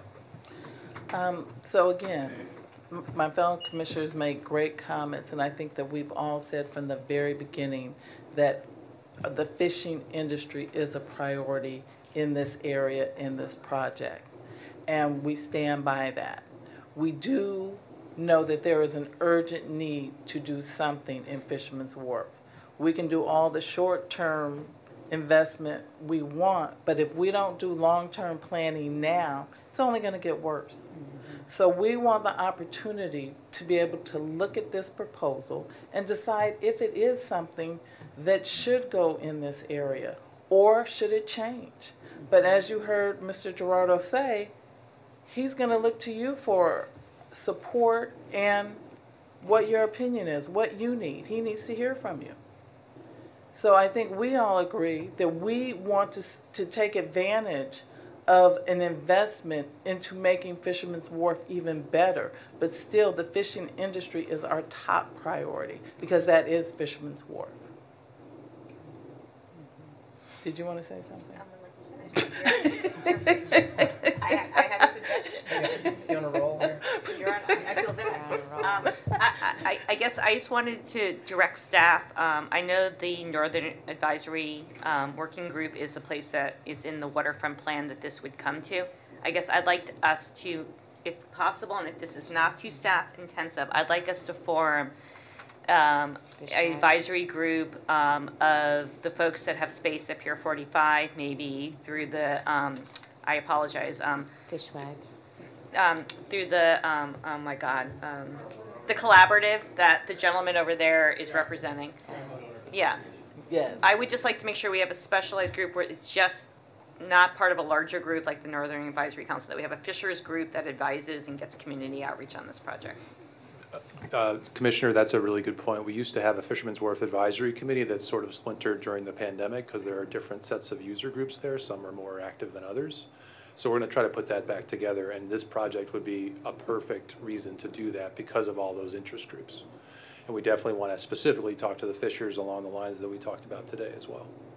Yeah, the, I'm sorry, the co-op was the word I was searching for, mm-hmm. it was on the tip of my tongue. So maybe we can have a subgroup just of the co-op and the crabbers. Our Maritime Division is very interested in doing just that. Thank you. Thank you. Any other comments or questions? Director Forbes. Thank you so much. This was such a rich conversation, and I think all of us really appreciated hearing from the Fishers and hearing from our commission on this um, unsolicited proposal. I would like to respond to some recommendations that Commissioner Harrington made related to findings that we would have in our resolution uh, to advise the Board of Supervisors. Uh, we had a um, a preview and work together with the city attorney and with um, our chief operating officer, assistant port director Michael Martin. And I'd like um, Michelle Sexton, our attorney, to read into the record two new whereas clauses and a strike of two words in the uh, whereas clause number 10. Michelle, could you do that, you. please? Commissioners, so if you turn to page nine of the staff report where it incorporates the resolution, we recommend changing the first whereas clause on that page so that it would read, whereas the port issued the RFI on May 20, 2023, and received two letters which were summarized by port staff at the July 11, 2023 Port Commission meeting, and, semicolon, and. The next change would be in the fourth whereas on that page. So four paragraphs down, and it would just be the deletion of now, therefore be it. Because we have added two new where- whereases that will be paragraphs five and six, reading, whereas, in accordance with Chapter 23 of the Administrative Code, the Board of Supervisors can waive competitive solicitation upon finding that the competitive prac- process is impractical, impossible, or not in the public interest, semicolon, and whereas the lack of development interest in any response to the RFI indicates that the time and expense in pursuing a competitive process would be impractical and not in either the port's or public interest, semicolon, and now therefore be it. And then it continues with the legislation. Thank you very much. Thank you. Can I move those amendments in? Please, yes. So moved. Is there a second? Second. Any other comments or questions? All in favor? Aye. Aye. Resolution 2337 is adopted. Jenica, next item, please. Item 12A is an informational presentation on three artists selected as finalists by the San Francisco Arts Commission Artist Selection Panel to develop artwork proposals for installation at the site of the Pier 27 Cruise Terminal Plaza, located at the Embarcadero between Chestnut and Lombard Streets. For callers who wish to make public comment on this item, please dial star three to raise your hand to comment. Good afternoon, Commissioners and Executive Director Elaine Forbes. My name is Ryan Wassam. I'm a planner with the Ports Planning and Environment Division. And I am here with my colleague Dan Hodapp, as well as the San Francisco Arts Commission project manager for the project, Marcus Davies. And we have an exciting project update for you all um, on the Pier 27 Cruise Terminal Plaza Public Art, as well as the top three selected artists. And with that, I'm going to hand it over to Marcus Davies to begin the presentation for you all. Hi, good afternoon, Commissioners. Um, I, as Ryan said, I'm, I'm going to um, walk us through the process to date, um, the results of the process, and then next steps. So, just to recap, on September 22nd, 2022, the port entered into an MOU with the San Francisco Arts Commission to administer the commission, uh, uh, commissioning of an artist or arts team to develop and execute an artwork for the Pier 27 Cruise Terminal Plaza. The singular sculpture or series of smaller sculptures will be located adjacent to the Embarcadero pedestrian entrance and will contribute to the activation of future Beltline building uses and the transit experience for the cruise terminal passengers. The core art project goals developed with the port project management and in keeping with uh, BCDC, um, their policies state that the artwork should be positioned to invite visitors. The artwork should be visible from points north and south along the Embarcadero. The artwork should embrace and highlight its visual connection to the bay and consider geographic, cultural, and historic relationships to the site and its surrounding areas. It should be universally accessible and accommodating and appropriately scaled to the site and it should be fabricated with consideration of sustainable materials and constructed as permanent and maintainable within an urban and marine environment. Did, did we lose the I think we lost stream it. here? There we go. All right. Um, so the goals of the Pier 27 Art Enrichment Project also align with the larger intent of the Arts Commission Civic Art Collection, the Art Commission and the city's Civic Art Collection, to promote a rich, diverse, and stimulating cultural environment in order to enrich the lives of the city's residents, visitors, and employees, and to enhance the city's image both nationally and internationally. The total project art enrichment amount for this project is $330,000 as generated by the city's 2012 general obligation bond for parks and open space. The artwork budget is $136,000, inclusive of all artist fees and associated ex- expenses for artwork design, fabrication, insurance, and transportation. I should clarify that that, that is the artist contract. Additional site work and installation allocation will be managed by the San Francisco Arts Commission and is budgeted at 83,700. the remainder is project management costs and conservation and a conservation reserve, our typical 20% project management set aside and 10% conservation set aside. The RFQ was issued on October 20th, 2022, and extended to January 13th, 2023 to accommodate the holidays and allow for additional outreach through the distribution channels shown here.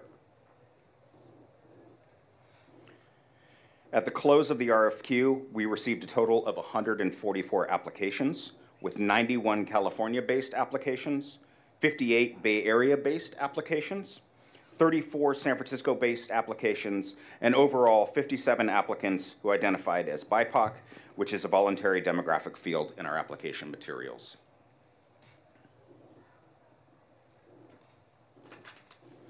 So, just to walk us through the process to date, the applications were reviewed by an artist qualification panel on January 31st, 2023, consisting of a representative from the Arts Commission staff and two arts professionals.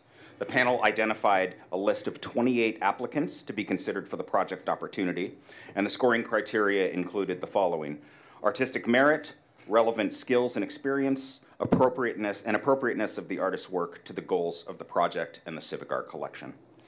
The shortlist was then presented to a panel consisting of a representative of the, client agency, BCDC, and the Pier 27 design team, three arts professionals, an arts commissioner, and a community representative. The artist review panel recommended three finalists for the Ports Commission's review. The finalists are Ana Teresa Fernandez, James Shen, and David Brooks, and we'll re- be reviewing their work in just a minute. The finalists will be asked to develop conceptual propo- proposals after attending an orientation session with the project team and key stakeholders.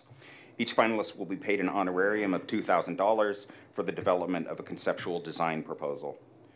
The proposals will then be displayed near the project site and posted on the Arts Commission website for written public comment prior to the final review panel meeting. The review panel will reconvene to consider the finalist concepts in an interview format, along with public comment and input from the Port Commission, uh, an advisory committee, and at the end of the process, one project artist will be recommended for the Arts Commission's final approval. The schedule is to be determined with the goal of having an artist under contract by um, end of fourth quarter this year, moving into fabrication next year. So just a few notes on our um, uh, some, some bi- uh, biographical notes on our three artist finalists, starting with Ana Teresa. Ana Teresa Fernandez's work creates moments of activation and changes in communities, and her practice creates experiences and ways for individuals to feel an awareness of what has been left unnoticed or silenced.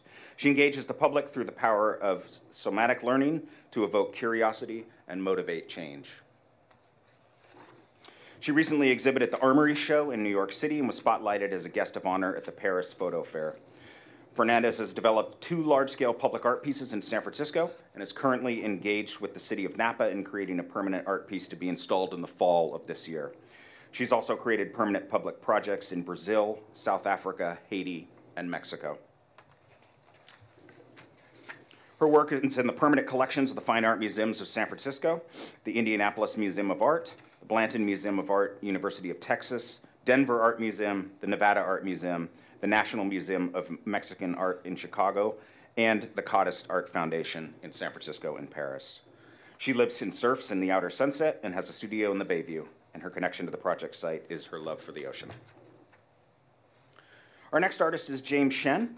James Shen heads the Long Beach studio of People's Architecture Office, a multidisciplinary practice focusing on social impact through art and design. His award winning work has received international recognition. With a background in architecture, art, and product design, he has 20 years of professional experience creating places that inspire social interaction and connection, and has completed projects spanning North America, Europe, and Asia. As a child of Chinese refugees that immigrated to the U.S. through San Francisco, ports are significant in his personal history.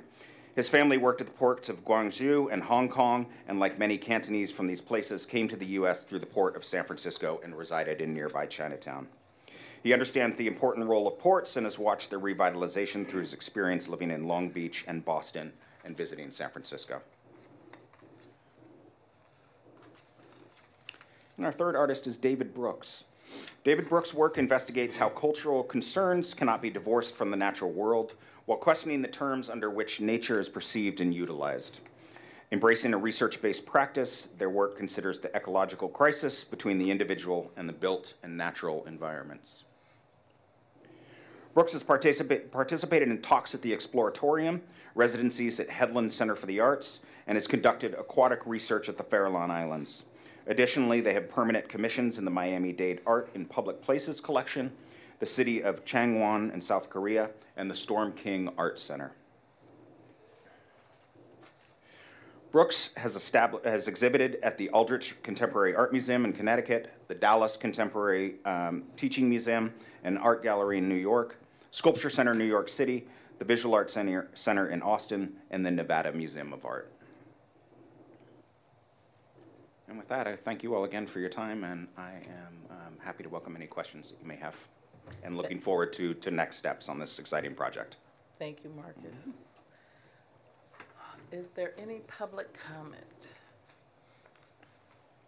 Seeing none. Corey, is there anyone on the phone? At this time, there is no one on the phone wishing to make public comment. Thank you. Commissioner Gilman.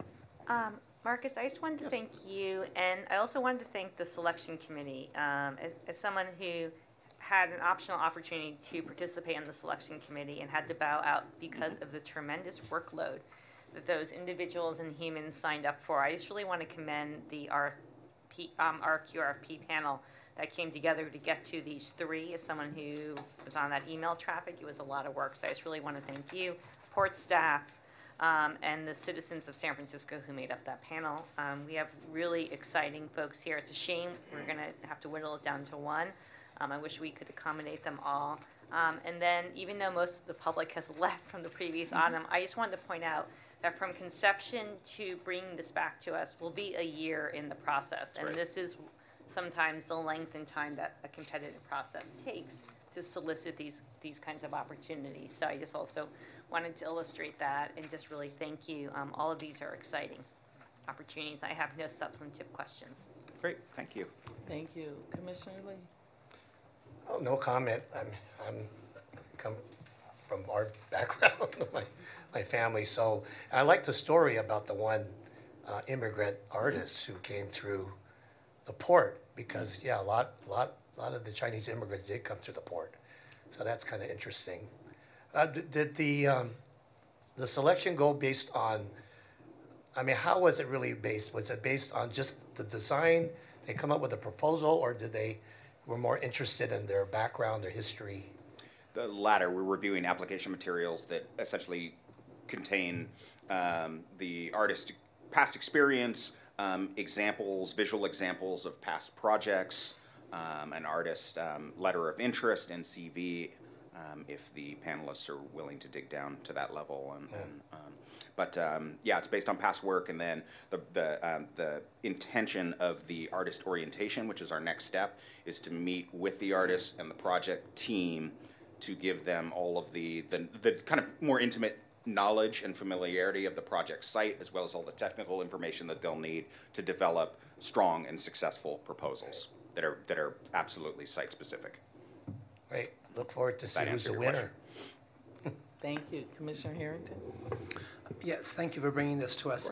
Um, Looking at some of these proposals, these aren't proposals, some of these work that they've done before. That's right. Um, I'm, I'm curious to see if, how, what we're going to get for $136,000.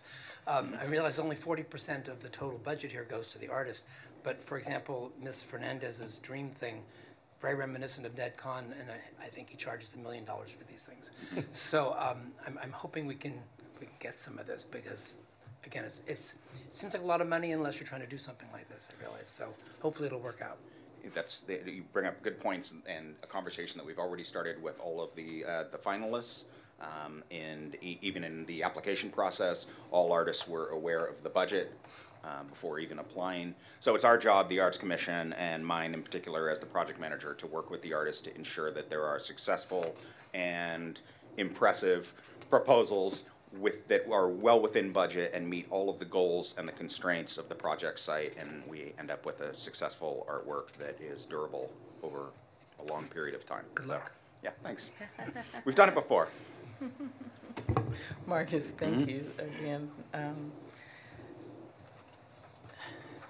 What is my question here? My question here, what are we looking for at Pier 27? What's the concept for what they're designing? Well, we're looking for an artwork that really speaks to the goals that I've kind of outlined in, in, in, in working with in partnership with the port and BCDC. We want an artwork that is responsive to these core. Uh, sorry, it's not back up on the uh, on the screen, but the you know the core project goals, the the invitation to visitors, um, visibility along the Embarcadero, highlighting the connection to the bay and the plaza space itself for um, the cruise ship uh, visitors as well as the casual visitors to the plaza space. Um, we want to make sure that the artwork is accessible in all possible ways, um, that it's accommodating and appropriately scaled to the site, and that the artwork should be fabricated with sustainable and durable materials that are suitable to a you know, to be honest, a tough marine environment that will demand a lot of the artwork and the artist's choice of their in their material palette. So all, it all kind of folds back to these project goals that we've um, outlined at the outset of the project. Thank you, thank you. Uh, And I'm sorry I missed that. No, that's But, um, so it's just really open to what they conceive. And th- and at this point, these three will be giving you renderings of their visions.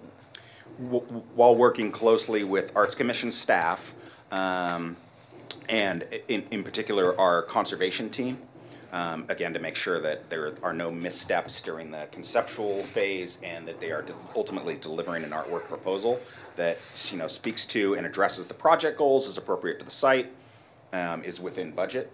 To Commissioner Harrington's point, um, and that really is a process that we, the Arts Commission, pride ourselves on, and it's and it, it, it is a, a generally a three month process where we are working intimately and very regularly with all three artists in their proposal development phase. So we start to get a sense of what their proposals look like early on, and then work with them within reason to shape them into something that is that is wholly appropriate to the site and presentable to the um, final selection panel and, and then our commissioning bodies. Thank you, and I Mhm. really want to commend you on the great outreach that you, the that you've done, and to um, the artists that you have submitting proposals, because of this, this is great work, and I think any of these three could um, give us a b- great product, and I, hopefully, it fits within budget. It has to be. Right, right. So, um, next time we see you, we're gonna see, uh, the selected proposal? That's right. That's right. Okay. And potentially Looking even hear forward from to our it. selected artists, which would be a great addition to the, the process. That's be what we do great. for, for our commissioners at our committees. So if you'd entertain it, I think that would be. Definitely, we fantastic. definitely like to see the winner. And we're, we're excited to just continue a very successful kind of long-term partnership with the port that has produced some really great public art in the past. Yes. So just continuing yes. in, in, in that tradition and those footsteps. Yeah, I was on the selection committee for the Bayview Gateway. Oh. Which came out really nice. Love That's that project. wonderful work also. down there. Yeah. Mhm. Yeah. Thank you. We Great. look forward to seeing you again. All right. We'll see you soon. Thank you, everyone. Thanks. Jenica, next item, please. Item 13 is new business. I have not recorded new business from the discussion. Is there any new, bu- other new business?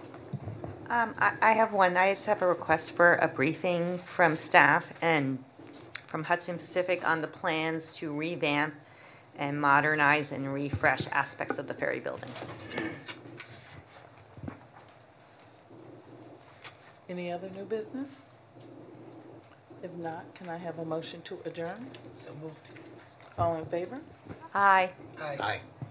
The meeting is adjourned at 5:02 PM.